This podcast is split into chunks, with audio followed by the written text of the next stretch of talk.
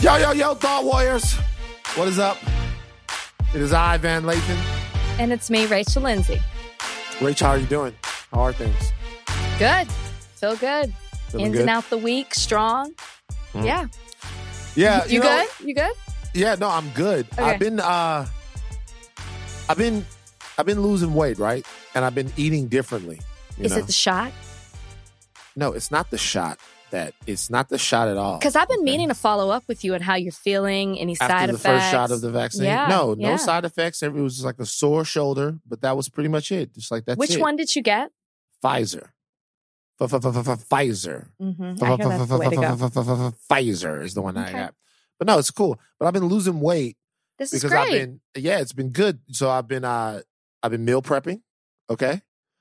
I yeah, you've been you've been meal prepping Yeah, as well. You prepping? prepping. Yeah, yeah. So what I'll do, Bought- what you do, you got your little these meal little prep thing. containers? I got Yeah. those same containers. you got it from Target? the- Listen, yeah, the little black meal prep Yeah. containers. it makes you feel like you're really doing something. It does. It does. Um, so what I've been doing is I've been uh frying up some chicken breasts, olive oil, you know, little- like, like and then put them in the oven and then Okay. having the chicken breast with salad throughout the week. And I've been eating the salads with they have a lot of the spinach and then the the baby green salad mix, like the the spring salad Yeah. mix, right? yeah. My body is uh not handling the fiber well. Oh. Do you, we need to take a break now? Eh, it's pretty soon. Okay. It's like the it's a it's a my body's like, hey, this is a lot of fiber. You went from not as much fiber to fiber overload. And, you know, sometimes, you know, me and Bozeman, because he's a puppy, he's going through like the same thing. Sometimes we we're like, yo, don't like bro. where this is going. I'm, yeah, Mhm. it's it's like it's just different. It's different. How does your body react to new and different food regimens? Do you have a cast iron stomach, or I does do. it? You do have. I a, do. When's the last time you vomited? Oh my God. I can't even remember. And if I did, it's probably because I drank too much, not because I was sick to my stomach over something. So you, it's alcoholism, is what you're saying. Okay. Wow. Well, Let's I'm, not I'm go saying, there. I'm, I'm, I'm asking. I'm just saying I might have had too much to drink. That's I can't even remember the last time I was sick to my stomach. It's been I- years. I think I told this story on the podcast the last time I vomited. I can remember Wait, the one where you did it at the house? Where it was. Uh, the it was the I had the- the ocean water from Sonic. Yeah. Yeah, Wait, That's the last that time I was like what, like 20 years ago? that was 2004. Is the last time I vomited. Okay, no, it's definitely been since I then. haven't vomited since election day 2004 Okay, but I've- why are we talking about close. vomiting? because I'm but because I'm trying new and different foods and I'm wondering what I should be able to expect from my body because at this point, you know, it's Kal- Kalika It's just start- cleaning you out. It's just Cle- cleaning you out. Kalika's getting annoyed. she, you know, like I came in here. uh, You think I'm lying? I came in here a second ago. I had gone for a long walk. I went. It's something interesting. I went for a walk and I I randomly ran into a couple of friends of mine, okay. and then we walked around for a little. I was like almost like we have a regular society. So I went for a long walk. Uh, like I think it was like Mm, I don't know, five mile walk. I went for earlier today, and when I came back home, I came in. I come in here and, and she was actually on the Zoom, but she goes, "Hey, stop, go fix the bathroom. Seriously, go fix the guest bathroom and make a doctor's appointment. Something's wrong." But I'm feeling good. I feel better because I'm eating You're clean. Yeah. eating apples. Do you ever eat apples? It's been a while, but that's good. I had in my meal prep today, I had two legs and broccoli. Two legs So of bro- okay. Yeah, Fiber. steamed broccoli. I know. I know. Now, I know. when you steam the broccoli, like how do you cook it? So I put a, a, a little bit of water in a pot. I Okay. season the water and Alright. then I let I get wait till it gets to boiling Mhm. and then I throw the broccoli in and then I shake it. I shake the pot. Shake it. Like So all it- like so like the steam of it, the seasoning gets everywhere. Then I drain out that water. And I got my broccoli. It's just Got that your simple. broccoli. Mhm. Uh, you want to know? You want to know my my chicken breast method to make the juiciest chicken breast? I don't like white meat, but go ahead. That's not true. That's Van. Just just keep going. We- I, we I- know I, that I that's heard not it. I heard it as soon as it came out of my mouth. we, we- okay, we I know, but but we we know that's we know that's not the case. So so I you know that's not a thing. I can't believe you just said that lie. I heard it as soon as I said it. Brian Yeah. is is it white meat? He's he, I would say he's like uh What what is the word they say? White passing. This is what they Oh, say now. Jesus Christ. we just went back to the 40s, the 30s. So no, but give it give give everybody your tip because that's breast. my issue with with the breast is that it it dries out. So Right. I that's why I don't like white meat. So go ahead. this is I mean obviously the thighs are better, but this is what you do with the mm. breast. You take the breast, you get a good seasoning on it. For my seasonings, I like a little garlic salt. Okay. A little garlic salt. It's a little bit of uh, seasonal salt. Then I come back with a little lemon pepper. I like a little I think they zest. You know what I mean? A I do little, too. A little zest. Mhm. Sometimes slosh around and some other stuff. Well, first thing you do is you wash chicken breast, then you pat dry. You want it to be dry, right? Season both sides. Okay. But you want it to be like a nice crust. You want a little crust there, a little bit of, you want it to seal in. So then you, you, you, you, I got a cast iron skillet. That's what I cook in. Mhm. Turn the cast iron skillet medium high Okay. between the six and the five. This is what I do. You put the chicken breast in there. Yeah. Is there olive oil, avocado oil in? There's olive oil inside of it. I'm- Okay, I'm, sorry. I forgot that step. That's my fault. You put the olive oil inside. You wait till the olive oil starts smoking just a little bit. That's how you know it's ready to cook. Okay. Okay. You put the chicken breast in there. Sear it. You put the you turn the chicken breast over. You sear it. Meanwhile, you've preheated your oven to 400. You take the chicken breast. You put. Don't act like you know my method. I do this with pork chops. Keep going. Or steak sometimes, but keep going. Disgusting. Pork chop. Disgusting to eat a big slab of hog like that. You should be ashamed of yourself. Go you ahead. take- There's no shame. You take you, you take the, you take it in there, you put it in there, and then you cook it until the center is 160 degrees with your food thermometer. Okay. Can I ask you about the food thermometer? Because I struggle with this. Okay, what? oh, Tell me about it. What's up? like, do you pull out the whatever the container it's in and then ah, and then ah, stick ah. stick the thermometer in? Or do you stick it in while it's in the oven? Because it's always says it's too hot for me. Like Well, I never the get the temperature right. I like I, I I'm done with the thermometer. Well, well, here's the thing. In my 40 years, the pull-out method has been the most successful method for me. That's all I'll say. I've used it uh, several different times, and it's never, I've never been steered wrong with the pull-out method. Okay. So Okay. no, what I would say is, look, here's the thing with the food thermometer. So I do the uh the the chicken breast two skillets at a time. They call me Johnny double skillets. Is what they call me. that. They well, I wish that they did. and, and so uh, I, you know, I have the two skillets of chicken breast, and uh, sometimes you start one before the other. So I say this to say that if you take the food thermometer out and put it in another chicken breast, and it's not the same temperature, it'll go down. So it'll yeah, it'll go down. It gives you an accurate reading, right? Because it goes up to 160. You take it out, you put it in another, it might be 155, whatever, whatever. And 155 to 160 is cool. But I tell you what, after you've made your chicken, I only reheat, I don't reheat in the microwave anymore. I heat, reheat nothing in the microwave. Nothing. okay. Well, I, I only reheat things in el air fryer. You know what I'm saying? Because the air fryer is amazing. And I put it in there, boom, it's good.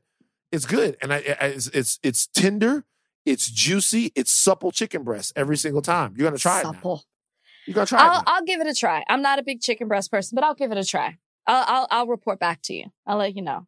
Yeah. I'm a kick, I'm a cooking in one skillet though, not Only two. one, it's wasteful. only one Gotta skillet. clean When does I'm not doing when does that. when does Brian get out to LA to move here finally? Uh, first week in April. Okay, all right, all right. Who does the cooking in the house? We both do. You guys both do. And we're and I'm picky. So we kind of cook separately. Like I'll usually if it's anything, I I cook breakfast and dinner and Brian will make his own lunch. You make his own lunch. Get out there and make Mhm. your own lunch.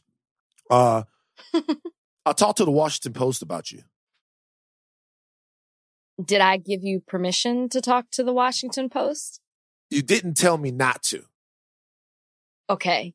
So, but I didn't say. so so here's the thing. I want the I want the Thought Warrior Nation to uh no no nation the Thought Warrior community no nation.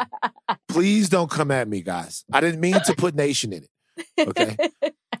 I did not mean to put nation. She's gonna be like he's saying that he's nation, like you know. No, didn't mean to put nation. So they called and they asked me, and when they when they when when she sent the request, I put it in the group text, and then and I didn't respond. you didn't respond, which I thought that I had a green light because I thought it was something good. So we assumed. All right. And then they called, and I, we talked about this yesterday, and they were asking questions. Rachel, you're a hot topic in these media spaces. Like, what does that feel like to have people so interested in your life and your thoughts and the goings on of Rachel Lindsay? I think it's more concerning that I have people like you willing Mm. to talk to the media on Yeah. my behalf. Yeah. That's more concerning. No, Yeah. I mean, I'm so, I don't really pay attention to it. You know, I, I keep a, a healthy distance away from it. Like I'm aware of what's going on, but I'm not entrenched in it. Right. And I think that's how I keep my sanity. I don't look at it like, you know, I don't, I don't talk about it like that. You know, like, you know how you get on here and you're like, so and so is my friend. I know so and so. You love to do that kind of stuff. Yeah. I don't do that. Or, or I love how you choose that. I also share my mental health journey with people, and I do good stuff. But you always, you know, you know what? I didn't say you didn't. You know, you know what you are. You're a negative Nelly. Wow. A Because I said I because I just stated a fact that It- you do name drop. Is that negative or is that truth? You're a negative country grammar. Okay, I've never heard anybody phrase it like that before. Think about it. I'd rather I know exactly. I got it. it means I got it. negative Nelly. And I'd Aha, rather just be negative Nelly. No, you're negative country grammar. That's the new one. Negative EI. What's your favorite Nelly song? Oof. Um What's the either best if you want to if you want to go and take a ride with me, Oh, that's up there. That's that's hot. but that's not the title of it. I can't. I must it's be ride, ride with me is the, Ride with is me. the Ride with me. Yeah. So ride with me is your favorite Nelly song. You can just Yeah. you know a lot about people. You know what my favorite Nelly song is? Is actually not a Nelly song. It's a song Nelly's featured on. Oh, which one? Where the party at? Nelly and Jagged Edge. Oh, Nelly sure is in that song. I had to think about that You've for a never second. heard where the party at? No, I have. I just was like, oh, is Nelly featured in it? Oh yeah, he sure is. What a party That's your at? Dirty favorite ass. I'm one? talking- talking about around three thirty. Never gonna do it. Gonna have it. Eh, do I expected things. you to say, like, Tip. Drill. Uh, tip drill. Tip drill. I like uh Grillz too. Grillz is good. Uh, country grammar is good. EI. EI is good. Man, give Nelly his give Nelly his his respect, man. We don't do that enough. Okay, listen, we have a treat for you guys today. Yes. Uh, we have mm, just a a dynamite mover and shaker, an activist, an author, uh, a podcast host, Alicia Garza, one of the founding members of Black Lives Matter, who has a Mhm. brand new book out and is going to talk to us about her vision um, for the empowerment, upliftment, and uh, social progress of Black America. How she sees it, how she wants it, um, and what she thinks about her place in this movement. She's been so instrumental uh, for these last couple of years. So uh, we are going to get to an interview with Alicia Garza right after we take a break. This episode is brought to you by Atlassian. Atlassian software like Jira, Confluence, and Trello help power global collaboration for all teams so they can accomplish everything that's impossible alone. Because individually we're great, but together we're so much better. Learn how to unleash the potential of your team at Atlassian.com. A-T-L-A-S-S-I-A-N dot com. Atlassian. Tap the banner or visit this episode's page to learn more. This episode is brought to you by Cars.com. When you add your car to your garage on Cars.com, you'll unlock access to real time insights into how much your car is worth. Plus, view its historical and projected value to decide when to sell.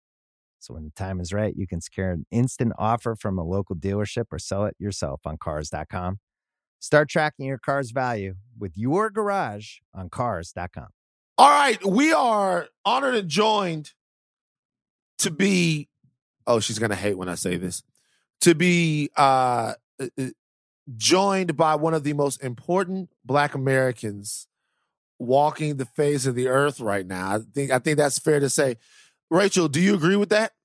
I agree with that. Yes, absolutely. Yes, yes. Uh, yeah. Uh, one of my homies that does so many big things that you stop congratulating them because it's like I'm sick of it. you know what I mean?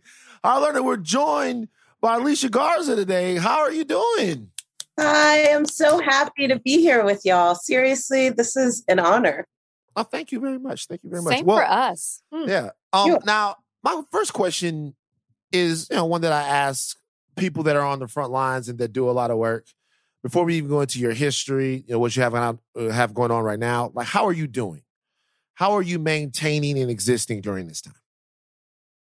You know, I- am doing. I am doing. I-, I feel blessed. Honestly, I have a roof. I have food.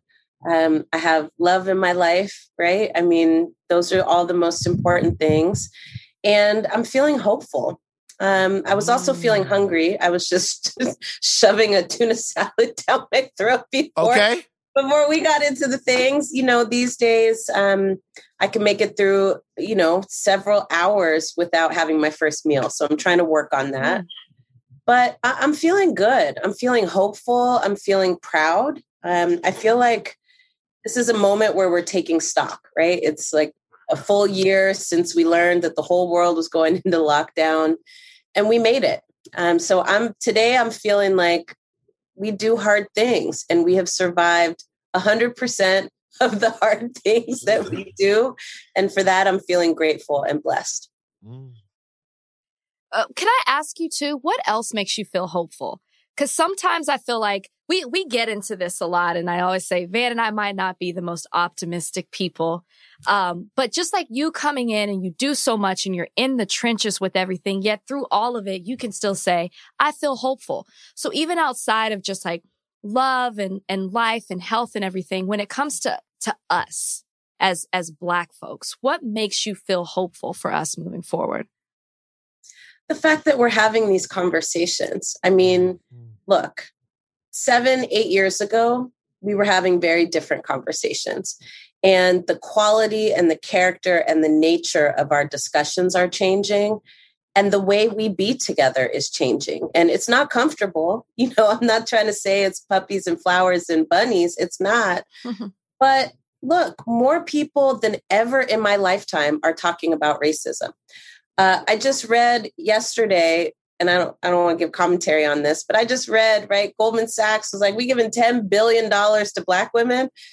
And I was like, this is really fascinating. I mean, besides all the details of the thing, um, at what point in your lifetime have you ever heard Goldman Sachs say we're going to give right. $10 billion to Black That's people? Right.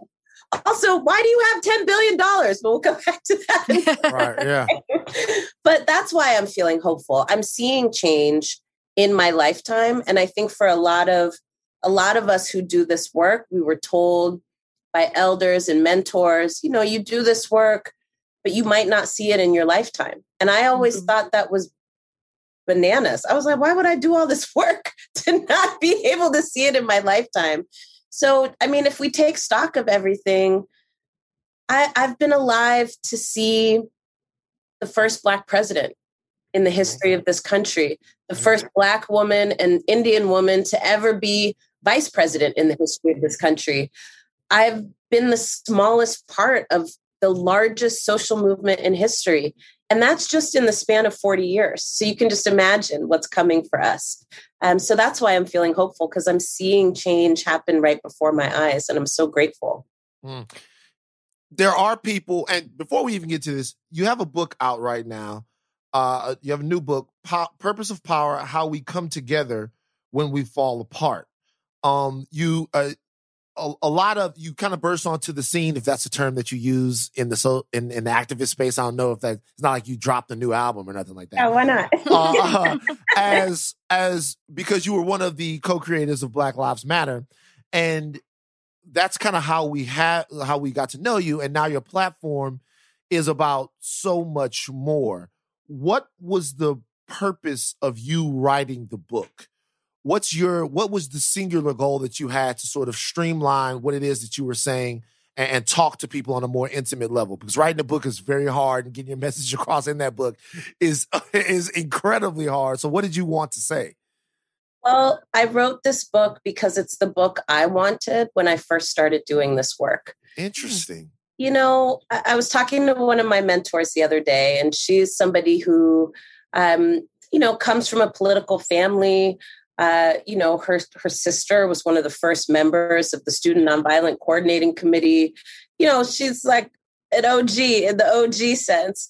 And she was describing to me this period after the 1970s and the early 80s uh, and and mid 80s where it felt like everything was collapsing and it felt like there was no more movement.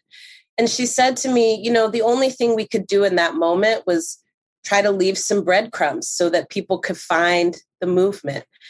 And it was interesting that she said that because it was right around that time that I found the movement. So I was like, good job, Linda, number one. But also, it made me think about, you know, for a lot of us that want to make change, that are unsatisfied with the way things are, we don't know where to start.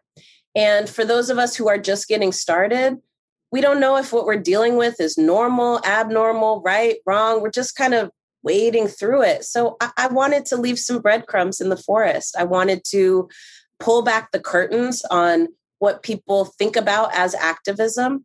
So many of us think about protests as the only form of activism. And as somebody who has been in the work of social change for the better part of 20 years, I can tell you that it's all about what happens in between. And so, what I wanted to just offer is my lessons from things I've learned, things I'm unlearning, things I still have yet to learn, and also to refocus us on what it is that we're trying to do. What we're trying to do is build power. We're trying to make rules and we're trying to change rules. And in order to do that, right, we have to be the best versions of ourselves that we can possibly be. So, that's what I hope we get across in this book it's not a Black Lives Matter book, and I did that on purpose. Uh, Black Lives Matter, you know, our story is still being written. I didn't want to put a period at the end of that sentence, but I did want to create something that people could sink their teeth into so that they can step up to the opportunity of this moment. So I hope that's what we were able to accomplish. Mm. One of the things that you and your organization have created was a, the black mandate for the Biden Harris administration. And it was policy recommendations for the first 100 days of Biden's presidency and beyond. And it covered issues like COVID and housing and wages and threats posed by climate change and white nationalism. I'm wondering, have you had the opportunity to talk with the Biden administration? And also, how do you feel they are about approaching some of these issues that are in the mandate? Yeah. We have had the opportunity to talk with some people inside the administration. They've been great conversations. I think what's clear is that everybody's trying to figure it out uh, in a mm-hmm. lot of ways.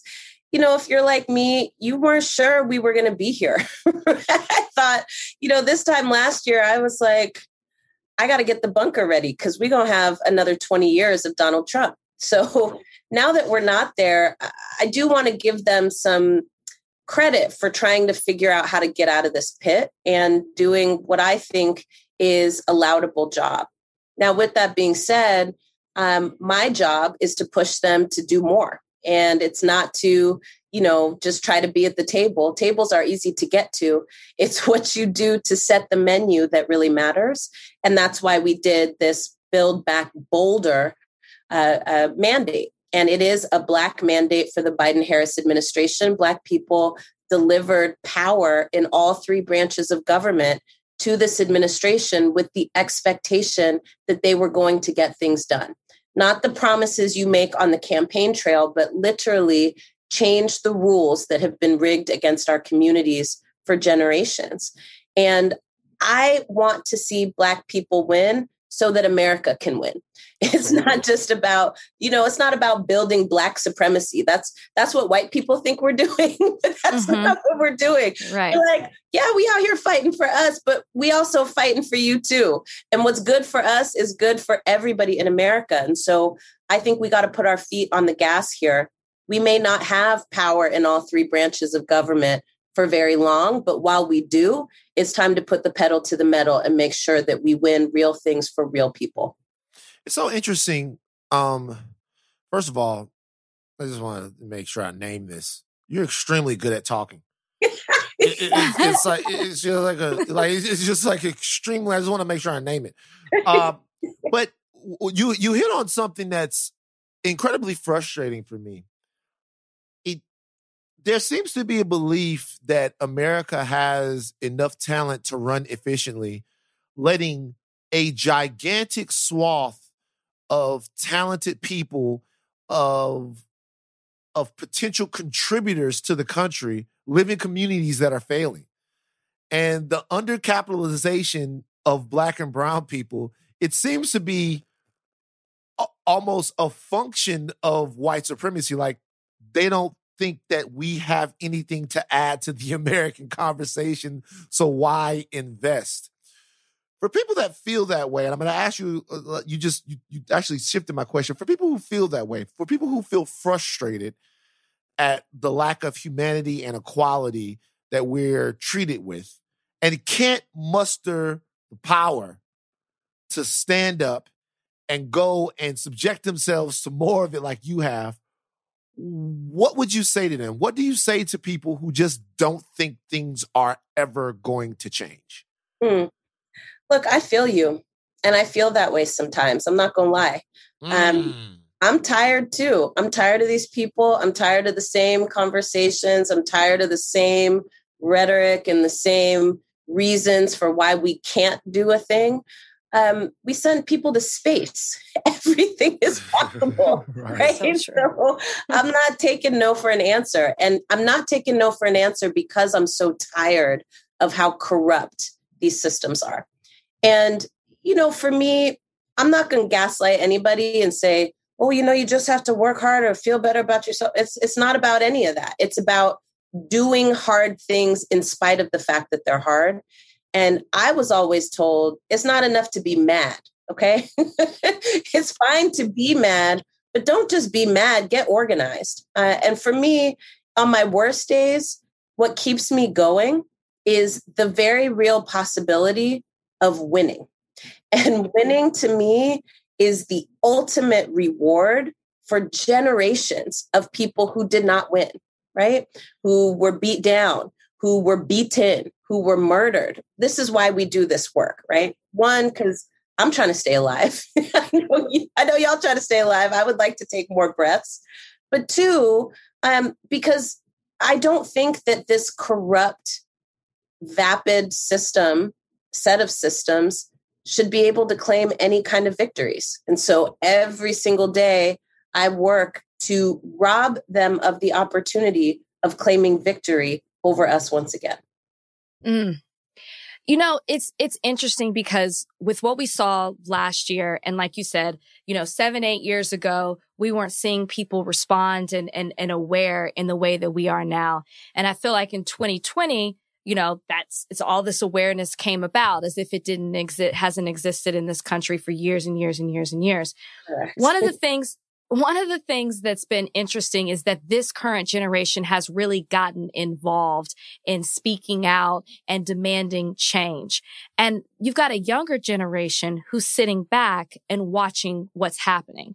And it makes me think of education because when I think back during my time when I was younger, our, our history books didn't talk about Black history. And if we did talk about it, it was during Black History Month. And it was really up to our, our parents and our community to teach us the history or you learned it later in life. How important do you think it is to make sure that our history is included in the current curriculum when it comes to this younger generation? And what efforts and lessons would you like to see from schools in 2021 and beyond in teaching Black history? Mm, that's such a good question.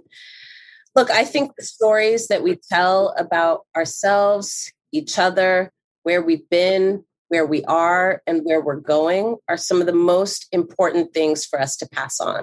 Mm-hmm. And there has been a deliberate set of attempts for many years to change and control those stories. Uh, I read not too long ago that there was a school district in Texas that was trying to change so the, the, the textbooks to talk about slavery as people coming to America, immigrating to America to work. It's like, right. not quite. But well, we te- also technically. You I mean, well, I'm just saying. I'm just, I'm just joking. I'm still, hey, choice. Yeah, that's right. choice. Like, sure if right. immigration means sticking people at the bottoms of boats and chains. Right, and dragging them out of their ancestral lands. Yes, Van's using crazy, a flexible man. definition. Correct. Right. but, but, that's what makes us understand how important uh, schooling is and how important that landscape is. And we should not leave it untouched and we should not leave it on the table for other people to shape. I think we also tell the same kinds of stories about change and activism. You know, I grew up hearing about the Black Panther Party and not hearing the valor the valorized stories of the Panthers, but you know, the OG stories where, you know, folks would say, well, they were thugs or you know they started off good but then they went in a weird direction right like we tell these mm-hmm. stories about movements that are two dimensional and they really reflect a set of values that don't move us forward and we're not given the tools to be able to um, pick that apart right? Because we keep saying uh, when people crossed the, you know, Edmund Pettus Bridge, they were just fighting for the right to vote. No, they were fighting for dignity and self determination. And that was one action that people took alongside many to make sure that we had a future, right? And voting was a part of that, but it wasn't the only part. And I talk about that uh, because I, I think when it comes to generations and getting involved and getting motivated, I'm feeling like the younger generation is ahead of my generation and certainly ahead of the generation before us. I mean, last year, young people were organizing on TikTok, buying up all the tickets for a Trump rally so that nobody would show up. I mean, I was like, that's brilliant. What am I over here doing? You know, breaking my neck. Like, y'all just got organized on a new platform and handled some business. So I, I, I want us to feel like young people are involved, I think sometimes what happens is that um, we can't see their involvement. Young people be secretive too; they just be to themselves, yeah. unless unless you're um, tuned in and in relationship. It's hard to see.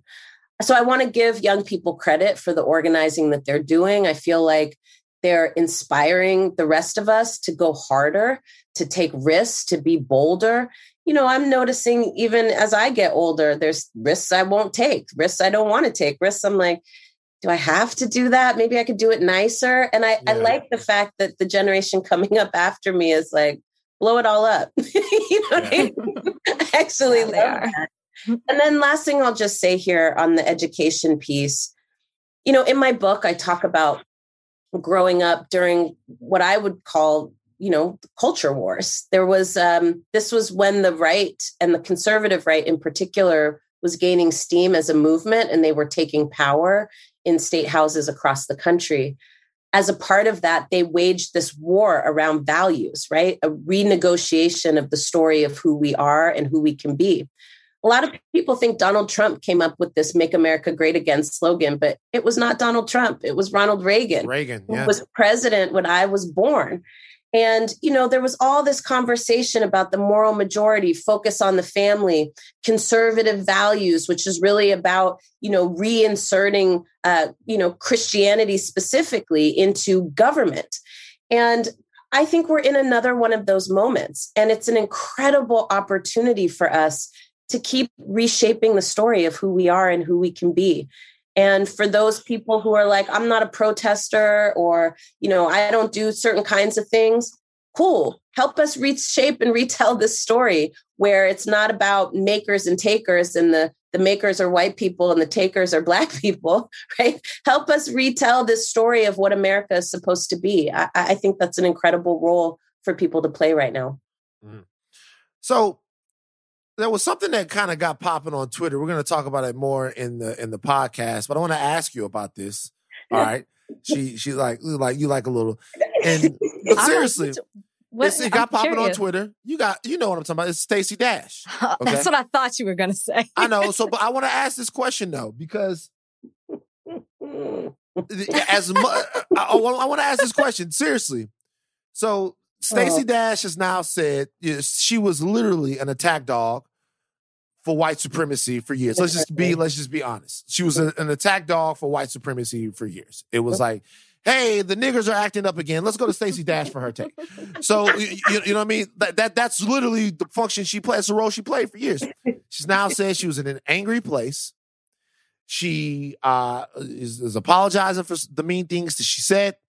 And she says she's off the Trump train, doesn't believe in Trump after January 6th insurrection. Okay. We're talking about love and sort of um it's it's interesting because my first my first inclination is to be like, screw you. At the moment we both we needed you most, you switched up.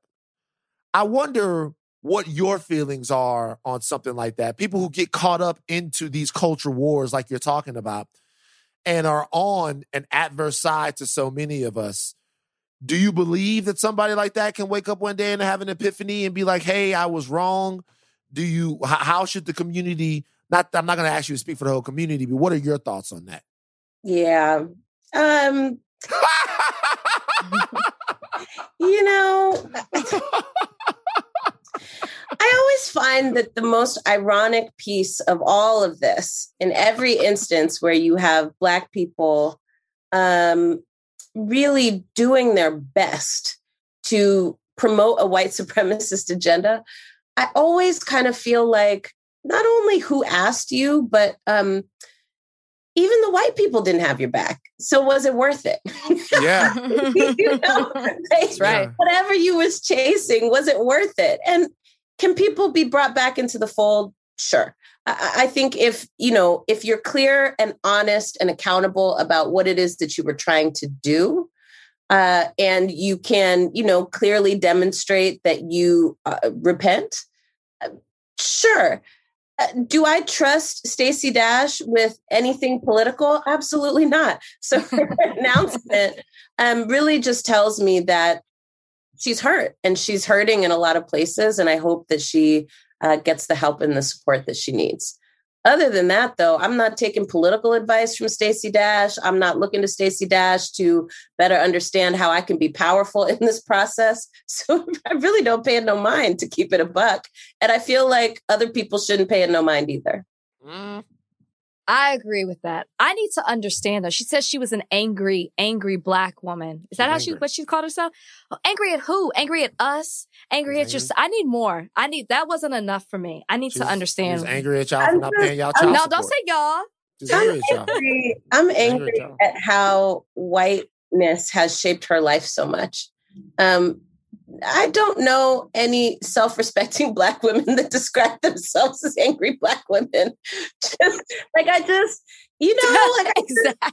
like there's so much of this for me that's like, wow, white people have really shaped your whole ass world and shaped how you think about yourself, your value, your contributions. And all I can do about that is pray. Mm. I mean, okay, well, uh, can I ask you this? Because you grew up with a black mother and a white stepfather, and you've said that that allowed you to see that white people see the world through a different lens than black people. So, in it, almost white people shaped your life, or at least your stepdad did, because it allowed you to see a different perspective of it. Yet then we have Stacey Dash, who just shaped her life completely. How important do you, do you feel that was the experience that you had growing up?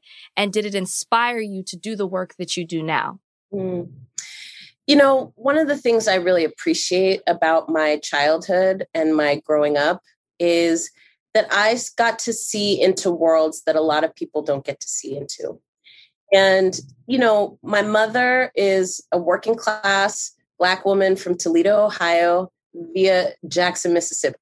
And so, if you can imagine, right, the, the, the juxtaposition of um, what my household looked like and my mom taught me a lot about what it meant, not just to be Black, but to appreciate Black people and what we bring to the world.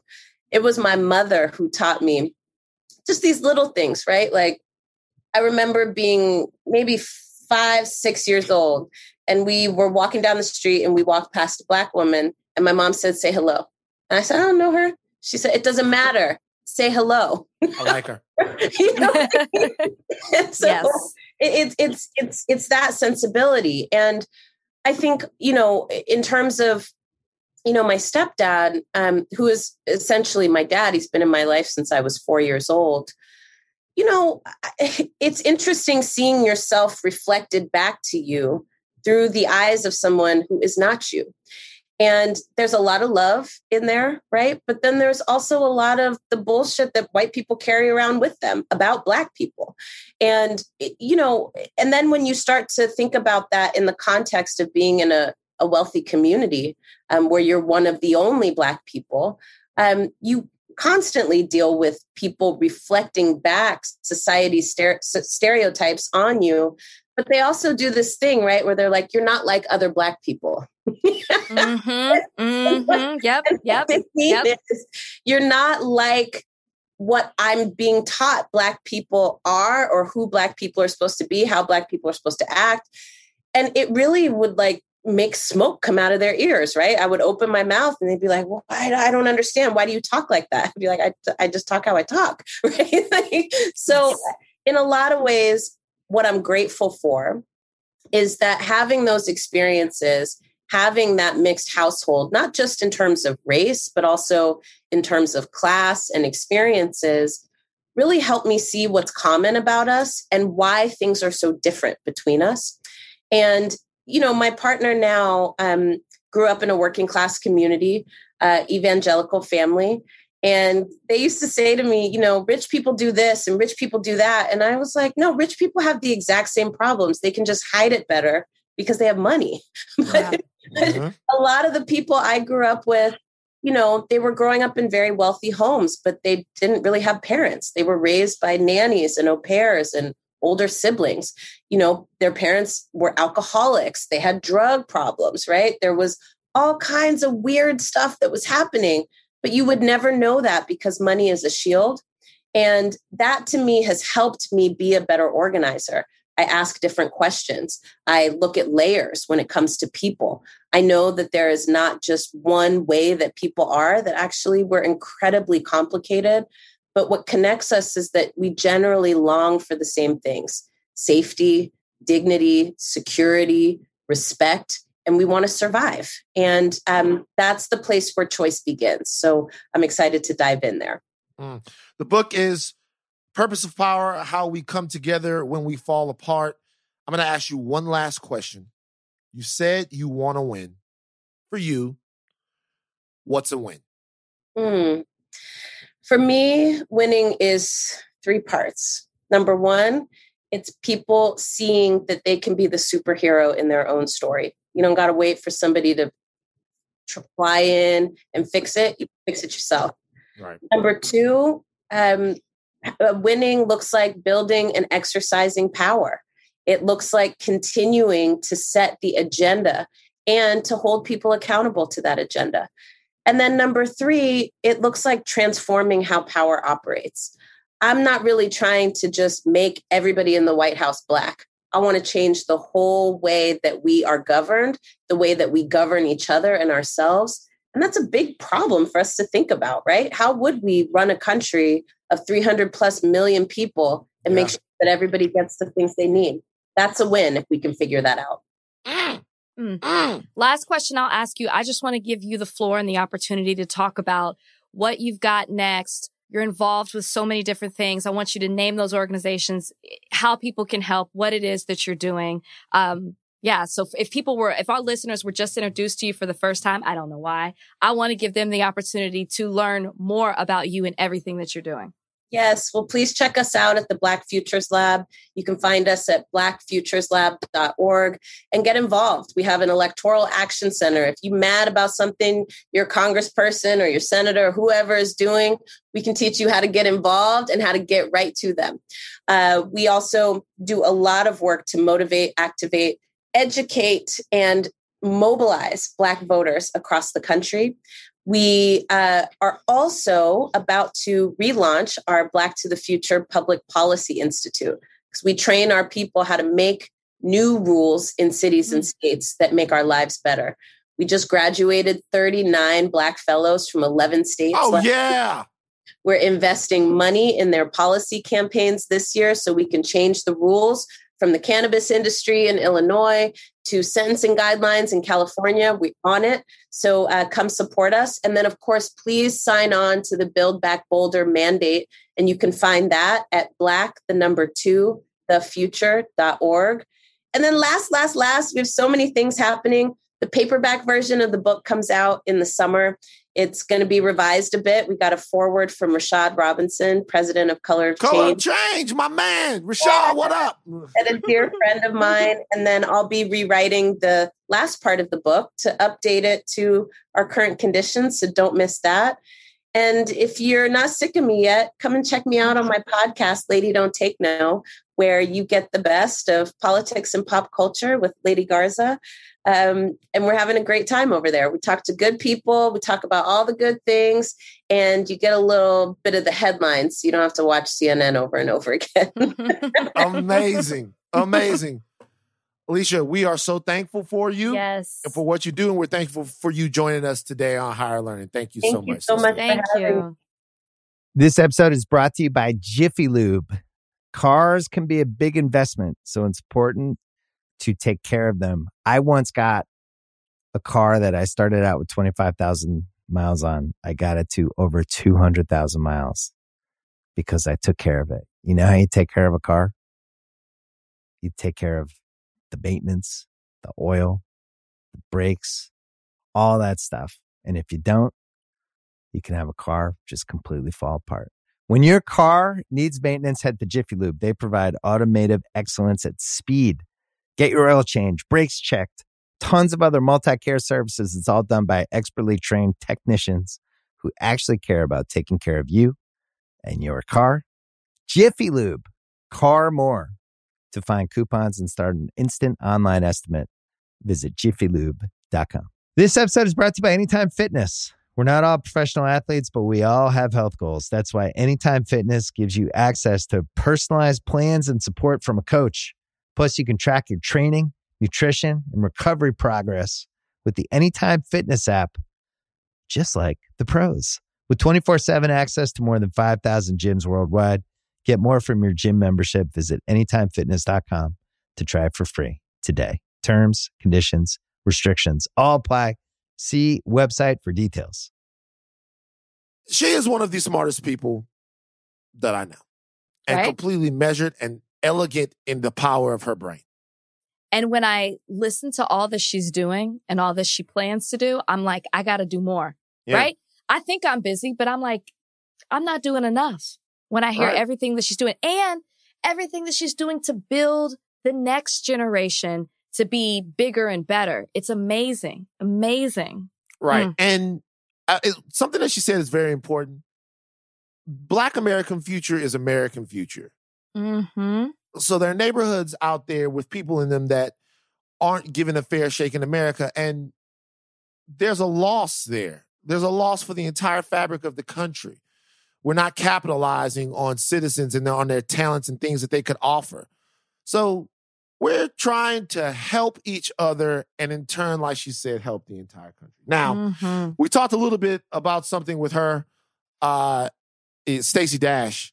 So just so you guys know, we're gonna go into the go into a little bit deeper. I just I- want to know what it's, it's really it. sad that we're we're we're going from that to this. Oh wow! Talk about I'm just saying. I'm just saying.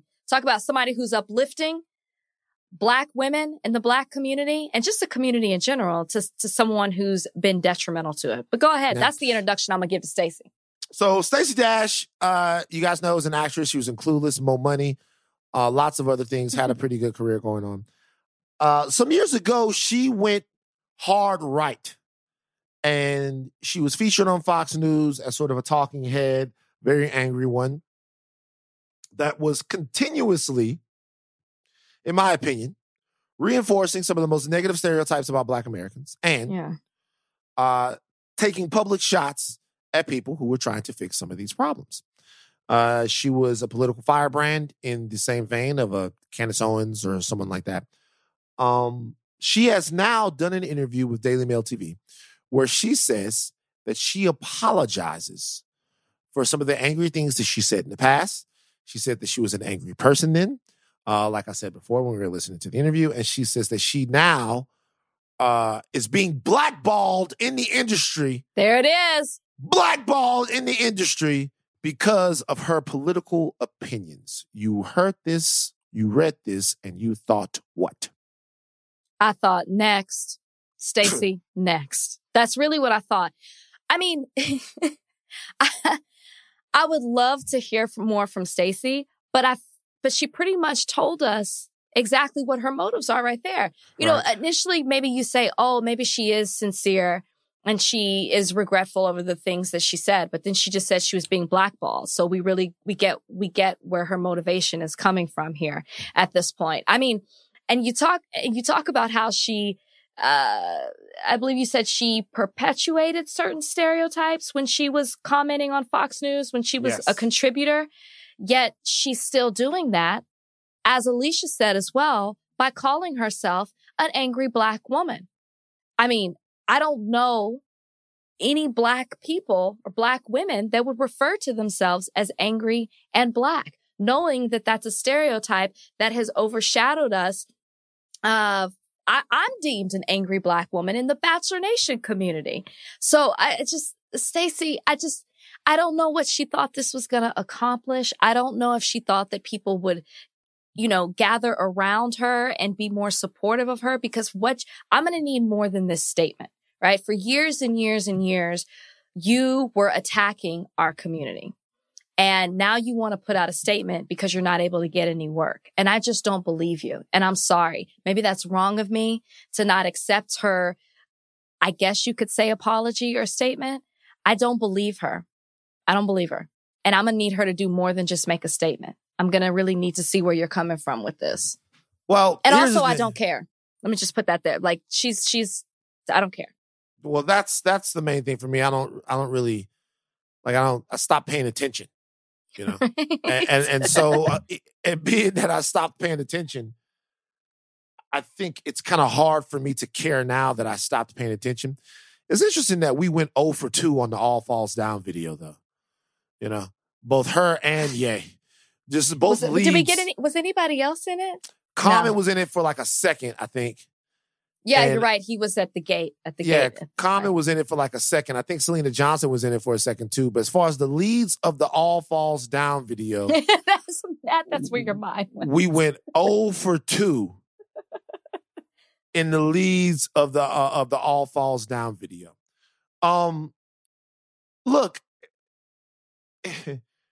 I'm not it's weird because I if someone says, "Hey, I was wrong about something," and you know, I want a chance to kind of I don't want to kick people out of the culture. That's not my goal. But it does seem like specifically with President Trump that a lot of this was people being charlatans and riding a wave that could bring you notoriety, popularity, and some sort of influence. And then as soon as that was over, there seemed to be more and more people who are saying, hey, that wasn't really me, Yeah. you know? And I'll put to you like this even when I worked at TMZ, which I did for a long time, if you watch any old TMZ shows, it's me. It's me hmm. joking on them. It's me doing all of this stuff. It's me. Did I de- de- develop and evolve as I was there? Sure. You know, but there was never a time where I wasn't representing like who I was.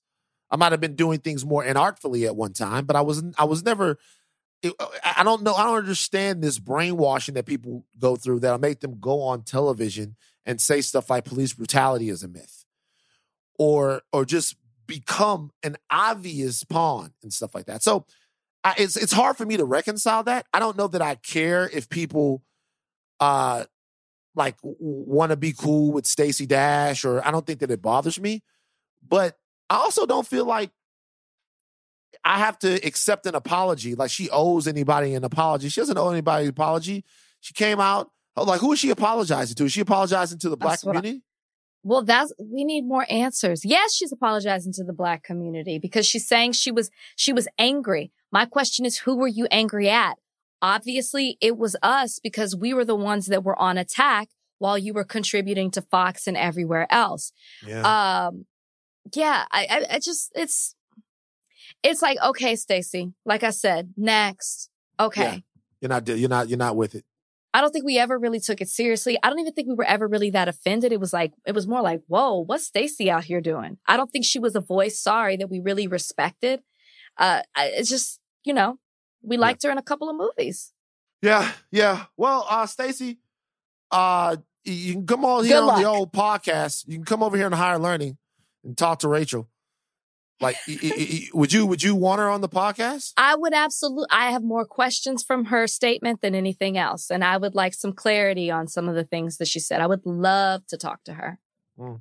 Speaking of media, maybe we can rehabilitate her here. Well, Think I mean, so? Look, I, see, I don't even know. I don't even know what that looks like. I will tell you this though. it, it, it, it is interesting that guys like Kanye West and other and guys like Kanye West and guys like Lil Wayne, and I know that these guys mean more to the culture. They're allowed to cozy up next to Donald Trump, and it seems like we're we're harder on the Stacey Dashes and the uh, Omarosas and the and the Chrisette Micheles. It seems like we're harder on them than okay, we are on remove... some of these other like black men that I jumped on the that boat that's too. True. I think people are very hard on Kanye, but I also think Kanye has more weight in the black community than Stacey Dash does just because Probably of true. Because his music career. But I will also say this, when you throw in an Omarosa and you throw in a Stacey Dash, they aren't one-offs. They didn't take one picture or make one comment. They continued to do things that were harmful to the community. They continued to do things against the community. So at that point, they're defining who they are. Like this is, that's who they were or are. Yeah, look, uh, to, to, to me, eh, once you cast your lot with evil, it, it, it I, I've always said that, hey, like once you've cast your lot, once you cast your lot with evil, it's just, it's, it is what it is. But, you know, who knows? I, I don't know what she's doing. I think she's trying to, she's to have to probably do more than this. That's all I'm saying.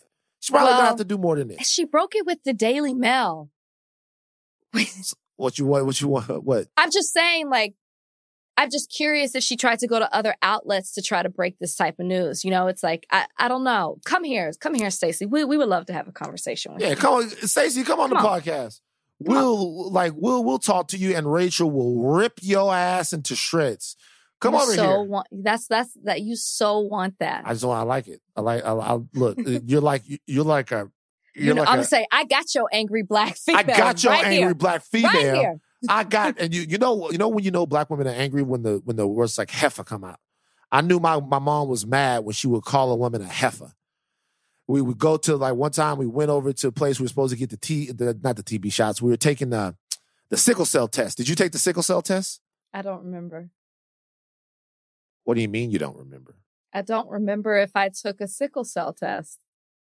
Sorry. So you're telling me right now you're sitting here not knowing whether or not you have the sickle cell trait? What what's going on in your community? I mean, I would assume that they did that, but I don't remember. Now you got me wondering. I'm gonna call.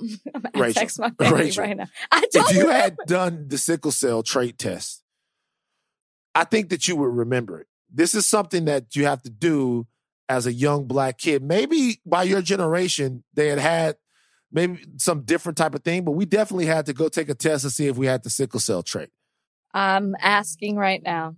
Yeah, ask your mom. And if she didn't, this once again. What?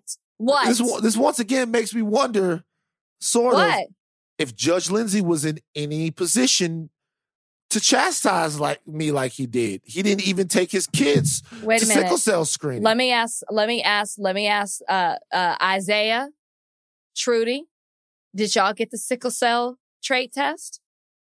I really do not remember. And Thank like Jesus. I'm in the camp of Rachel. Or or Van, maybe you're just a little bit older. I am you. older. Isaiah, Thank did you, you. have the sickle cell trait test? I think I did, but I don't remember it. No, He the remembers side like, said no. no the word. side, the side it. before he told had us it. no. He had it. He definitely had it. But we, so I remember we went to the sickle cell trait test place, and the woman was was being like a little fussy with my mom, and my mom called her a heifer to her face. to her face. Look, heifer, I'm trying to make sure my kids is okay. My mom was fucking. She wasn't fucking having that. I can't believe that she. We sitting up here. We need to get the whole ringer staff tested to make sure we know Just- what's going I on. just don't know if people get that done anymore. They get it done.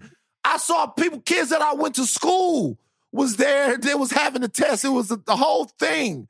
This is a sickle cell trait test. Anyway, uh, but speaking of, uh, of of of media in the Daily Mail, Piers Morgan, Piers Morgan, Piers Morgan, uh, one of the hosts of Good Morning Britain, is no longer one of the hosts of Good Morning Britain. This Mhm. Meghan Markle Prince Harry thing has waves throughout pop culture.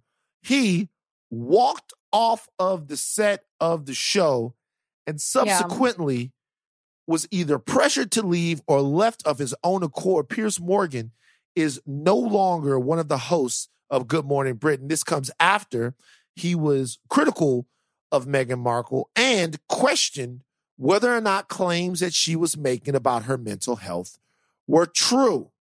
yeah. Jake Tapper got his ass tore up on Twitter. I don't know if you saw this Oh, I didn't see that. What did Jake say? because Jake Tapper went on Twitter and said that Piers Morgan has a right to free speech and that people were going too hard on him for saying that he doesn't think that some of the things that Meghan Markle had said about her mental health were true.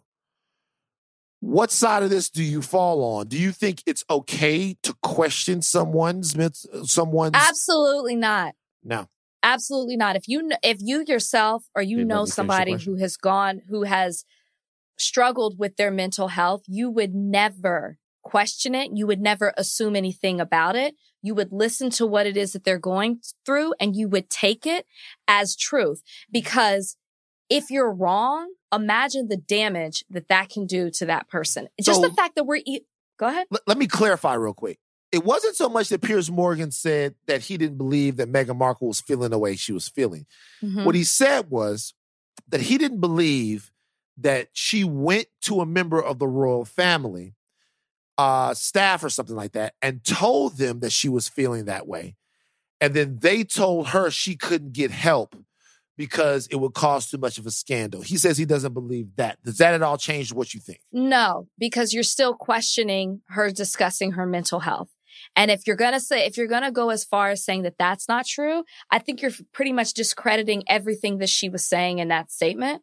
Right. And I just think that that's a dangerous road to go down. And he was out of line. He's been out of line, right? Like, and now video has emerged. At least it's the first time that I'd seen it, where he said he took Meghan on a date and put her in a cab and never heard from her again because Who apparently did that? Piers Morgan, you never heard this? No, wh- wait, nigga, what? Like what? Like, oh, oh, like, oh, How did wait, you miss this? no, It is- what happened? Okay. Apparently this he did an interview. This is this is coming to light. He did this a while back because he looks a little bit slimmer. But he talks about his interaction with Meghan Markle. And apparently they were hanging out. He said she had two martinis. She he put her in a cab. I guess it was a date hanging out. It was a one-on-one. He put her in a cab. That cab took her to a party where she met Prince Harry. And then the next day, she and Prince Harry went out on a date. So now it's like, oh, you salty. That's why you're upset over ah. what's happened. I can't believe you didn't hear this. Hell no, I didn't hear this.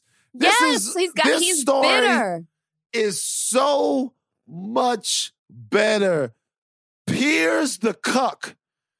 You're oh, Piers. Where you He's at? hurt. So Piers is hurt. And he's been hurt, for years. He wasn't Hurt. chosen. He wasn't the one that was chosen. And and she left him for Prince Harry. His ego, he is still like trying to fix his bruised ego years and years and years later. Or taking it out on her. He's saying, yeah, he's absolutely taking it out on her. I also want to say this about him walking off. To me, that was planned. Planned by him? think- pl- planned by him. Okay. I don't think that he was, I think he was like, you know what? I'm gonna, he's all about big moments and making news. And he might have walked away from this, but he's gonna walk away from this and get a big podcast, get another TV deal. He's, he made, he's a newsmaker. He does the ex- most extreme things to get attention. I think that this is, this was planned. I do not think he walked off and just has nothing else going for him. He knew exactly what it is that he was doing. So I'm not even gonna give credit to him, like, or not that we're looking to give him credit, but it's just like, I'm not even going to say it was, it was like, oh my gosh, so shocking that he walked off. This is just, this is very Piers Morgan to me. well, he's very, he's a very wealthy guy, so he'll he'll be okay. Yeah, Uh, he's he fine. Has myriad other things going on, but I mean, the entire thing. So a couple of things. Number one, think about Meghan Markle in that situation. Like you're you're out, you're having drinks with Piers Morgan, and you're thinking, I've met like a guy who's like a catch. He's a nice guy. He's a a, a, a mogul. I'm not saying that she liked him or anything like that, but think about it. But think about then you go to the party, and then Prince Harry is there. Like you don't even think Piers Morgan is done. It's over. You had no chance, Piers Morgan. So why don't you just relax? Okay. None. But it there's not everybody has a right to their opinion, right? And having a right to your opinion means that when you put your opinion out there, there's not a shield that comes with that. Like people seem to think that their opinions are bulletproof, meaning that they go out there and that Sure. they can't be assailed or touched. People use the word opinion to mean some sort of thought invincibility. Like, hey, I Correct. said this, it's just the way I feel. Because it's just the way I feel, that means everybody else has to accept it, not say anything. It's my opinion. right. All right. Uh, Right. n- No, the reality is that you put an opinion out there, and if people don't like the opinion, they get to then counter with their opinion. And that's kind of the way America pop culture conversation goes. And I don't know when we sort of lost uh, that whole thing. What's funny? Oh, what happened? What- I got a response from my mother. What did she say? She said, not that I remember. oh, yeah. Wow. Don't know if it were automatically done in the hospital. We may have taken it before marriage, but I can't remember. Wow. Um, wow. Okay. But my sister says, my sister Constance said she did genetic testing with her OB and she didn't have it. So I think we're pretty, I'm pretty sure, I'm sure my Well. parents did some kind of testing. because your sister had to take matters in her own hand because your mm-hmm. parents didn't do the practice. She did genetic testing. She, she did. She had to take not matters in her own Not hands specific to sickle cell. because your parents didn't get the requisite I, medical I would workups. already know at this point. I mean, maybe you would, but the, it's the trait. It's not just sickle cell. It's the sickle cell. well, trait. fortunately, I don't, I haven't had any children. First of so- all, shout out to everybody Okay. out there that's ill, but I'm just saying it's the trait. You need I got to know. you. Okay. I got you. I got Um, you. But I, I, I'll say uh, about in terms of mental health. Listen, it if you've never had significant mental health issues, it's difficult to explain to you, like, kind of what it's like. I'm not about to go into a whole thing, but I remember, like, me and Kaliko were walking to the park, and this is when Bozeman was like a much much smaller puppy. Hmm and like we're walking to the park and she's got him on the uh the leash and we're walking to the park we're gonna let him go and we're gonna play. You have a beautiful cute puppy like playing right in the park running around in the grass it was the first time he had seen that much grass it's a beautiful moment right beautiful little puppy running around in the grass he'll he was barely walking uh on the leash at this point he like it was Mhm. hard to get him there and like the dog is running around and like she goes, she looks at me, she goes, Why aren't you interacting with him?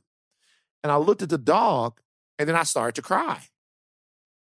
Like in front of the park, everybody's there. I started to cry. And the reason why is because I wished I was the dog Mm-hmm. I get you. because the dog was experiencing pure joy. Right. And so I'm looking at that and I'm jealous of the dog. I wish I was the dog. Look, I, I'm sorry. If anybody tells me that I didn't go through that, I'm gonna take that shit pretty fucking personally because Sure. that, that was some shit. Yeah. You know what I mean? Yeah. And, and having been through it, I'm just not ever, even if I thought it, I'm just Mhm. not ever gonna be like, nah, man, that's not what it is. Right. They never said that. It's just, it's tough. It's tough. He has a right to think that, and he has a, a platform to put it out there. But But uh, that's just something you don't question. You don't, you don't, it's so serious. It, you don't know the levels of it. Any level, at any level, it's not okay. So, very true. Very true. you know, All bye, right. Piers. All right, Piers. Uh, you fucked up. Rachel's not fucking with you. Let's take a break. This episode is brought to you by Hotels.com. I was traveling internationally last year. I was in Mallorca. I didn't know the island well. I said, let me head to the north, head towards the water. Let me go on Hotels.com and see what they have available. Something preferably on the beach, maybe even a gym. Not only did I get those things, there was a kids' session with exercise, gymnastics in the water, pony rides, a train. It had everything, and I didn't even want any of those things but at least I knew they were there just in case I changed my mind. And now finding the perfect hotel has never been easier thanks to the hotels.com app. Whether you're looking for a family friendly, right, all inclusive or a relaxing spa weekend, you can find exactly what you need and compare hotel prices, ratings, and amenities side by side. So start planning your next getaway and find your perfect somewhere in the hotels.com app. Kingdom of the Planet of the Apes has arrived in IMAX. This summer, one movie event will reign. It is our time. They stole my village. I know where they're taking your clan. Bend for your king. Never. Kingdom of the Planet of the Apes, now playing only in theaters. Rated PG 13. Some material may be inappropriate for children under 13. Rachel, uh, it's about one year now. The anniversary of the COVID lockdown. This is the week, it's the 11th. So this is the week that the NBA shut down and. Tom Hanks got it and all of that stuff like that. I can remember it like it was Me yesterday. too. I can remember it like it was yesterday. What are your thoughts on it? Well, it just kind of takes you back. I can't believe it's one that it's only been a year because so much has happened. Yeah. And even the place that I was at in life this time last year, I'm not where I as I'm sitting here today. I mean, even just I have a different job. I'm living in a different state, a different city. But I crazy enough, I was in LA and I was flying to Jersey. And during that five hour flight, the entire world changed. And I'm not even, I'm not even exaggerating. You found out about Tom Hanks. And then it wasn't that the, it was the NBA shut down, but what happened was Donovan Mitchell got it with Yeah, no Rudy Gobert. symptoms. So it Yeah. was the first time you found out that you could be asymptomatic and have it. That wasn't the thought then. There was so much unknown. So if everybody can go back, you remember that it was like, oh, you're showing this symptom, this symptom. And when Donovan Mitchell had it, it was like, wait, what? Wait, what? You don't have to be have symptoms and you can still catch it. That's when everything shut down. And I was actually on set to go film the second season of Ghosted. That's why I was flying to Jersey. I was finishing something with Bachelor, the finale. And then I was headed to MTV to do Ghosted. And I just remember telling everybody I feel extremely uncomfortable. And even on the flight, I remember you hear a cough, a, a sneeze, like a sniffle. I was like, like crouched down in my seat, like a scared to be uh, near anybody. I had a mask on at that point. I was actually wearing masks two or three weeks before then because I was already nervous about it. We get to set. I told them flat out, I was like, I do not feel comfortable feeling. I don't want to shake hands. I don't want to talk to anybody face to face.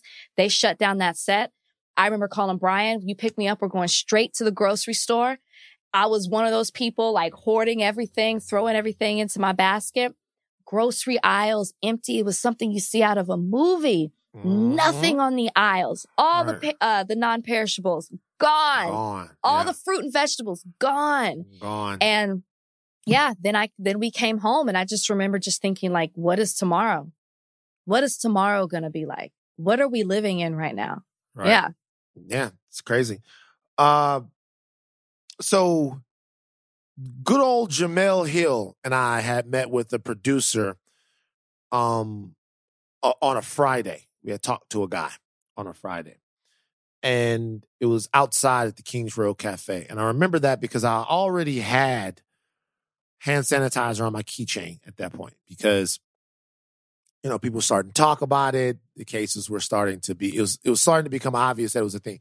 Really, in mid February, it started to become like okay, this thing is spreading around the world, but it didn't seem like it. But you know, there have been things like that before.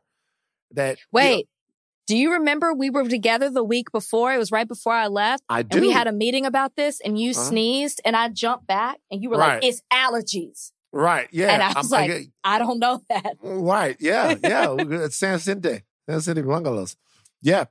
So, and then that Monday after uh, I had a league basketball game, I remember texting my, Oh, my, no. my teammates in the league basketball game and go, yo, are we, are we, are we playing tonight? And they go, uh, yeah, we're playing tonight. And I'm like, you guys aren't worried about the coronavirus? And they go, of course we're concerned about it, but you know, we're not going to stop living our lives. So I play that, that Monday. That Tuesday, I go to the gym and I'm playing basketball. I remember It's I'm playing, wild out here. I'm playing basketball, right? And on the basketball court, there's a guy who, good athlete, I play with him all the time, but he is like, he's asking his homie to go get him some some tissue, and he is ah, ah, ah, the whole time, and like like Uh-uh. seriously like blowing his nose and then catching the ball. And I remember I actually faked a cramp and got off the court. And I started walking around Hollywood. Um, just I was on a business call. Come home, that was a Tuesday. Wednesday, and it started raining in LA. Wednesday, everything seems okay. And then I get a call from my homie, yo, uh, the Jazz aren't coming out. Like they're gonna stop the game because of the coronavirus. And I'm like, what? I'm like, is that serious? But still not a big deal. And then the NBA shut down, and I was like, it's the end of the world. Mm-hmm. And I, I literally, the NBA shut down. Tom Hanks got it that Friday, th- th- like that weekend. Uh, I remember a friend invited me over to their house for like a get together, and I berated him. I'm like, "Are you fucking crazy? Mhm. Like, no fucking way." We we went to Walmart in Rosemead. We came back. We washed all the groceries yeah. we like we like I started washing my hands and then I never forget this. I think I told this story before. But like a week after that, Jemele hit me and told me that the producer that we met at the Kings Road Cafe No. tested positive for the coronavirus. No. And that's when I that's when my that's when the descent into mental anguish started for me. Mm. Like that's when it started. You couldn't tell me I didn't have it. Yeah. And so just just like being in that whole time, I can remember what the air smelled like. It was such Yeah. a stressful time for everyone. Well, just every day you woke up and you didn't know. It was like every day there was something new in the news. You didn't know. Like, I just remember I was like, I didn't have income at that point either because everything had been shut down and we just didn't know when things were going to open up. I just remember thinking like, how do we function? How do we, how do we go about each day? I woke up and I was like, what do I do? I just remember waking up and just sitting. I would just sit. I go out on my balcony and I would just sit and I would just stare at the water. Like I just didn't know how to function. Uh, just so much unknown. It's crazy. And here we are a year later and now they're signing the COVID relief bill Yep. a year later to the date. You know, we, we we could be rounding the corner if everybody does what they're supposed to do, but it's been one hell of a time, man.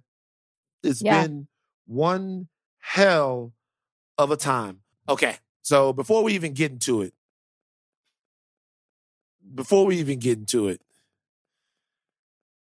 uh, this week's episode of The Bachelor enraged me. Yeah. Before we even look, I don't even want to be a I don't want to be a dick about it. I really don't because I know I do the weenie roast and in light Yeah, of talk about how you feel. in light of uh of things that have been happening in Bachelor Nation, it I've been having a little bit less fun with Matt because I actually feel for Matt having his season be the season where all of this stuff is being kicked off and blah blah blah blah. Yo, Matt embarrassed himself, and not only embarrassed himself, I felt embarrassed on behalf of the whole culture for Matt Mm. with the conversation that he had with his father on The Bachelor this past Monday. Yeah. I you I talk about my dad on this podcast all the time. There are situations between my father and I that are not resolved. There are there's things that went on like as my as with my dad in his life that we haven't talked about. There is no way on God's green earth that I would ever get on television and berate my father, press him, press him on TV like that. Yeah. That guy walked in there. He didn't have any clue. I'm not saying that anything that Matt said wasn't true. yeah. That man walked into a buzzsaw. He couldn't believe what was happening. It looked like when he first, well, I watched the scene over five or six times. It looked like he was actually delighted, he was. looking around, saying how nice the place was, all of that stuff. And Matt waylaid him. Please make this make sense to me. I have no idea, like, what the fuck was going on. I can't make this make sense to you. I was, and so like I tried because of everything Matt's going on. I mean, going on with Matt, I tried not to talk about what Matt did because I'm like you. I would have never allowed Right. that conversation to happen on camera. You could have never talked me into that, but it happened. Okay. I can't imagine if the goal of this was to, in some way, rectify the relationship that you have with your father, if the goal of this is in some way for you to have a conversation you've never had before in the hopes of mending a broken relationship, if I'm your father, how could I ever trust you? Uh, With, I just, that in no way could that have helped their relationship. The dad even said at one point, why are you doing this? Like, right, like, why are, why are we having this conversation right now? it just took the sincerity out of the conversation. The fact that you decided to have it in front of three cameras, mic'd up, um, ambushing your dad when he had no, there's no way in the world that he came on the show and they said, okay, so Matt's going to confront you about you being an absentee, uh, father. Um, Right. just so you know, have a Right. good time. No way that that happened. So, Is And it also show- possible that mhm. The Bachelor isn't the right forum to discuss black fatherhood?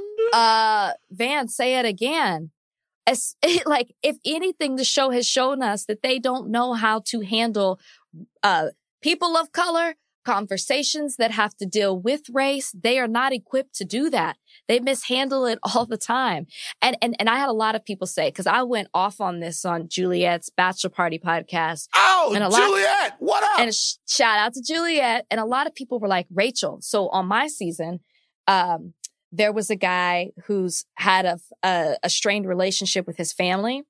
And his father, they had, he lost his mother at a, as a teenager and it caused a rift in the family. And so his relationship with his dad was not what it used to be. And he didn't want me to go home at first. He didn't want me, he liked me, but he didn't want to give me a hometown because he didn't want to have to deal with his family. And of course he agreed. He ended up wanting, going and doing it. We meet his family and his, his father was, um, oh gosh, I can't, Sikh. okay. Yeah. Okay. And so like had a completely different lifestyle, you know, like had the turban and had like, you know, like the, the whole attire. I actually thoroughly enjoyed my time. Like we had like a sound bath and they had cooked food, uh, food from the garden. Anyways, people were like, Rachel, that exploited his, the relationship that he had with his father. You were correct. The show exploited that relationship. That is totally different from this situation with Matt because not only was it exploitation, it was exploiting a stereotype that has been a huge like overshadowed the black community for years and years and years. And you were perpetuating the stereotype by highlighting the fact that Matt had an absentee black father. I even got people tweeting at me saying, Rachel, it's great that you have a father, but four out of my five black friends don't have fathers. So be, it was I, I, great. I'll be real with you guys. I, am okay. Okay, number No. one, and the show has done stuff like that before. Because remember, they did the same thing with Aaron Rodgers and his brother. Remember? Yeah, yeah, exploiting, exploiting Yeah. family, yeah, uh, Yeah. people's family dynamics. Right. Look, I, I, I I'm sorry. You guys are going to throw statistics back in my face. You're going to tell me all anecdotal evidence. The reality is that the, the the reality is this. The trope about black men not loving their children is a racist, white supremacist lie. Hmm. And it's such a lie that I'm going to be honest with you guys. I am not going to go fucking back and forth with you about it. I'm not. I'm going to say it's a lie, and then y'all can go believe whatever y'all want to believe. I'm, I'm, I'm not. And to me, it's little shit like this. I'm not gonna be super serious about it because it's The Bachelor, but it's little shit like this that makes me wonder about guys like Matt. Seriously, because knowing how that would be interpreted, and maybe he didn't want it to come out, But, he knowing- did it though. But he participated in it. but knowing how that would be interpreted, there's just no way you can allow yourself to be in that situation. Very, very weird. I felt for his dad. I felt for his. Now, that doesn't excuse any of the things that went on in Matt's childhood or any of the stuff that they're talking about.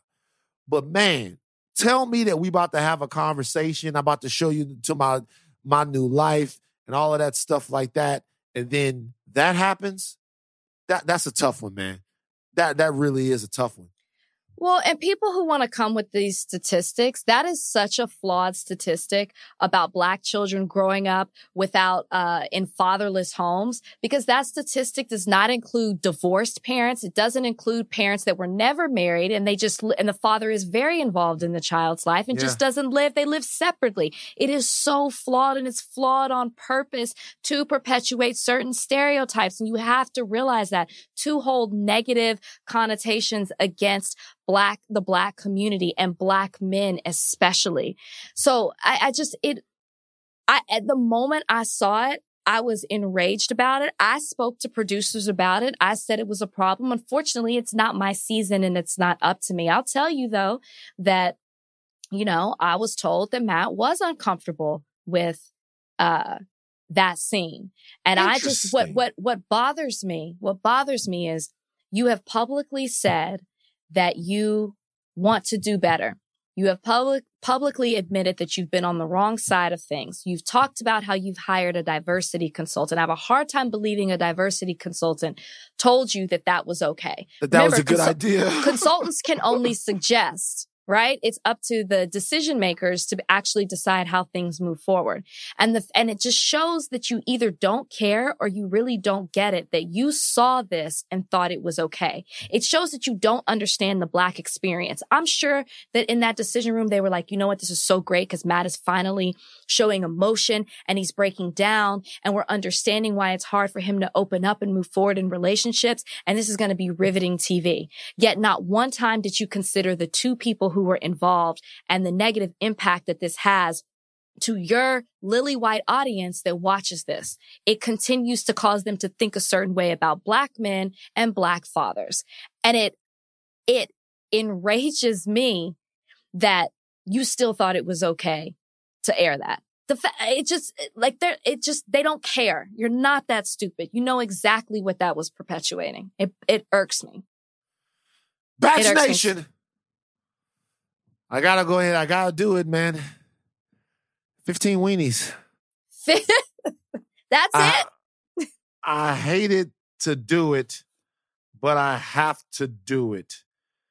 15 weenus Maximuses. I just don't want to hear the show say that you're trying to do better for people of color when you do shit like that. I don't want to hear I don't want to hear it cuz your actions are speaking way louder than any statement you've ever put out. It's very tough. It's tough. It's tough. All right. Uh, let's go ahead and do it. Let's do uh, Jackson. Come on. Seriously, Jackson, hurry up. You know, Jackson, don't let It him rush you like this because by the time we get to this moment, he tries to rush the rest of the podcast. Right. Jackson, it's mailbag time. Hold on. It's time for mailbag. Cue the song. Mailbag time. Time to read your letters and then we'll reply to them. Oh, it's mailbag time. Write us with your queries and we'll chime in. All right, Jackson, let's go. Let's go. We don't have a lot of time. Like, give, give it, give, give us mailbag. We don't have a Come lot on, of time because you, on, you've been come on, talking. Come on. Come Let on. him know, Jackson. From Greg Vallejo, what's the most you spent on a pair of shoes, and what shoes did you buy? Hmm. Uh, it's a good question. Um, I'll tell you. what For is me, yours? Uh-huh. It was the shoes that I wore on my wedding day. They were Christian Louboutin, gold, silver, studded, beautiful, beautiful shoes, studded all the way around, all the way around. Beautiful. Uh, did they ask how much? It was somewhere a little over two, two G's. Yeah, so I think mine. I got some Jordans. They were like a thousand bucks or something like that. had to find them. I can't remember. Like I don't spend too much money on shoes. I bought other people's shoes that were more expensive than that. Oh, Um, wow. I got to get on that list. Oh, Get her some shoes. You know, you know what I'm saying? But uh, but yeah, so it's something like that. That's yeah. I don't buy the shoes are not that expensive. Plus, people send me a lot of shoes, so it's like it's what it is. Hey, hey, There we go. That's Hey, the van hey, we know. Hey, hey, Jackson. Next question. Fast. From Irma Fernandez, what's something that you started doing during the pandemic that you didn't do before? Is it something that you will continue to do once things are normal again? Uh Okay, for me, it's not like an activity. I mean, I guess it could be, but I would say reflection. uh-huh. I'm such a on the go, go, go person that I, I don't just take time to just be still and be and think about things as they're happening. I'm just always mm-hmm. on to the next thing. And so uh, you were forced to just sit down and deal with whatever it is that you were going through, your thoughts, your future, your present, all of that. So your past. So mm-hmm. for me, reflection was a difficult thing at the beginning of the pandemic. It turned out to be a beautiful thing. And it's something that I'm constantly aware of now. So when I get mm-hmm. too wrapped up in my day to day or focused on something or fixated on something, I'm constantly reminded to reflect. Like I'll even pause in the middle of my day and be like, I just got to have 10 minutes to just be. Right. Never did that before. Um, let me think. Uh, answering emails. I didn't start. I didn't start doing that until the pandemic, and I'm gonna go back to not doing it after. I don't like answering emails. How do things get done? You have an assistant? Uh, no, I don't have an assistant. I don't. I don't enjoy Wow. communicating via email. You know, I don't like e- email is weird to me. It's like, hey, Van, we got something. Look, people like let me put you. In e- don't put me on the email. Is I don't like text emails. weird to you? Text is text is great. Emails I don't understand how different. commu- it's communicating through words. I don't like emailing. How about that? How about I Mm. don't have to uh, like that? Okay. I don't like that email. Makes no sense. Okay. No, but I started meditating and I'll continue to meditate. I didn't meditate So much good. before this and and now I'll continue to meditate. Last one. Jackson, make it snappy. From Renee Felice Kelly, the podcast is almost a year old. Have your hopes for the podcast changed or stayed the same as you've watched it grow? What are your hopes for the future of the podcast? Well, I mean, I think for me, I, I I really appreciate the Thought Warrior community, the ever growing Thought Warrior community. The podcast is picking up steam and traction. We're doing great, and I appreciate all you guys out there. My hope is that we continue to evolve as people, and that the podcast continues to evolve along with Yeah. us. I think that that's the hope. Uh, if we if we are able to show up here every day and deliver the show, I think the show will always be amazing. Um, but I will say this: we're talking about the podcast. I'm thankful for my co-hosts. Like it, you know, I didn't know you before this. We only met the one time at the San Vicente Bungalows. Twice. Did we meet two? Oh yeah, at the Ringer. Oh yeah, at the Ringer and at the San Vicente Bungalows.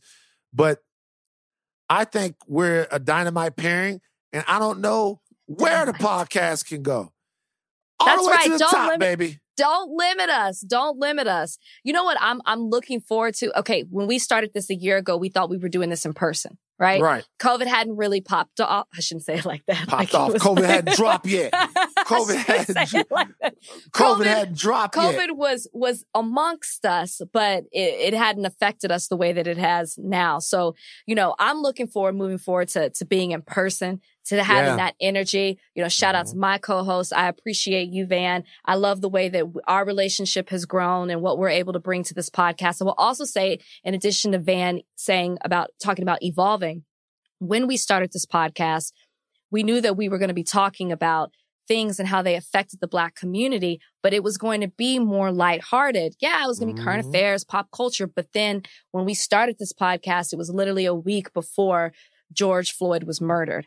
And this podcast has been a response to what is happening in the community, even more than we than we thought it would be. And so like moving forward, I hope that we continue to do that, that people come to our podcast Absolutely. and they're like, you know what? I got to hear what Van and Rachel have to say about this because I know they're going to be on top of it. So whether you get a serious moment for us or you're laughing with us over something stupid, talking about fiber and having to go to the bathroom, like I hope that we just like continue to take you on, you know, whatever it is that we're going through throughout our day and what's happening in life and in this world. And yeah, yeah. coming to a TV screen near you. TV screen near you. The Black Regis and Kelly. I knew that was going to come out. I love that. That's how, that's how I love, that's how I view this. Okay, do you have an unexpected ally of the week? Um, actually, Alicia took mine. I was What going to was it? say when Alicia talked about what Goldman Sachs did, I was like, Alicia, that's my unexpected ally of the week. And it was actually given to me by a thought warrior. So I want to shout her out. Marilyn, uh, Janish. I hope I'm saying your last name right. But she said Goldman Sachs to invest $10 billion over a decade to support Black women. The full story can be found at Black Enterprise um, on Instagram. But shout out to Marilyn for giving me that. That's absolutely amazing. And obviously, it's picking up traction because Alicia, our wonderful guest, mentioned it as well. That was mine too. So we were all thinking the same way. Was I it really? realize- No, it seriously was. Like, Okay. we, me, and- me and my brother talked about this a long time yesterday. Uh, my brother's against it, but he's a weirdo. all right. Uh, uh, look, that's all we got. Um, I gotta tell you guys something. I, it's gonna be a nervous weekend for me. The Oscar nominations come out on Monday morning. oh Monday my morning. gosh, I'm so excited. We're going to have you on extra. the Oscar nominations come out Monday morning. And by the time we're recording the next podcast, we will know whether or not Two Distant Strangers is nominated for Y'all. a Best Live Action Action Stop. Short Film Academy Award. this short film, if you haven't seen it already, is picking up so much traction and so much steam. I no lie, somebody in the office said something to me about it today. Shout out to Ron Lee. Um, it will be nominated. We will be discussing it. I can't wait. Y'all, we have an Oscar nominee in our midst. No, we don't I have anything yet. I can't wait. Monday tomorrow- morning. On Monday. I can't wait. When it is announced, I'm gonna be bragging to everybody up here. I'm gonna be like, "Well, you know, I know one of the nominees, of course. Should do what? Would you like for me to book him on on extra?" And say, "Oh, please, y'all, go show Van some love. This is amazing." Um, I can't wait till the the announcement comes on Monday. Yes, it will be nominated, and if not, fuck the Oscar. All right, guys. Anything caps off, but do not stop learning. I am Van Lathan. I'm Rachel Lindsay.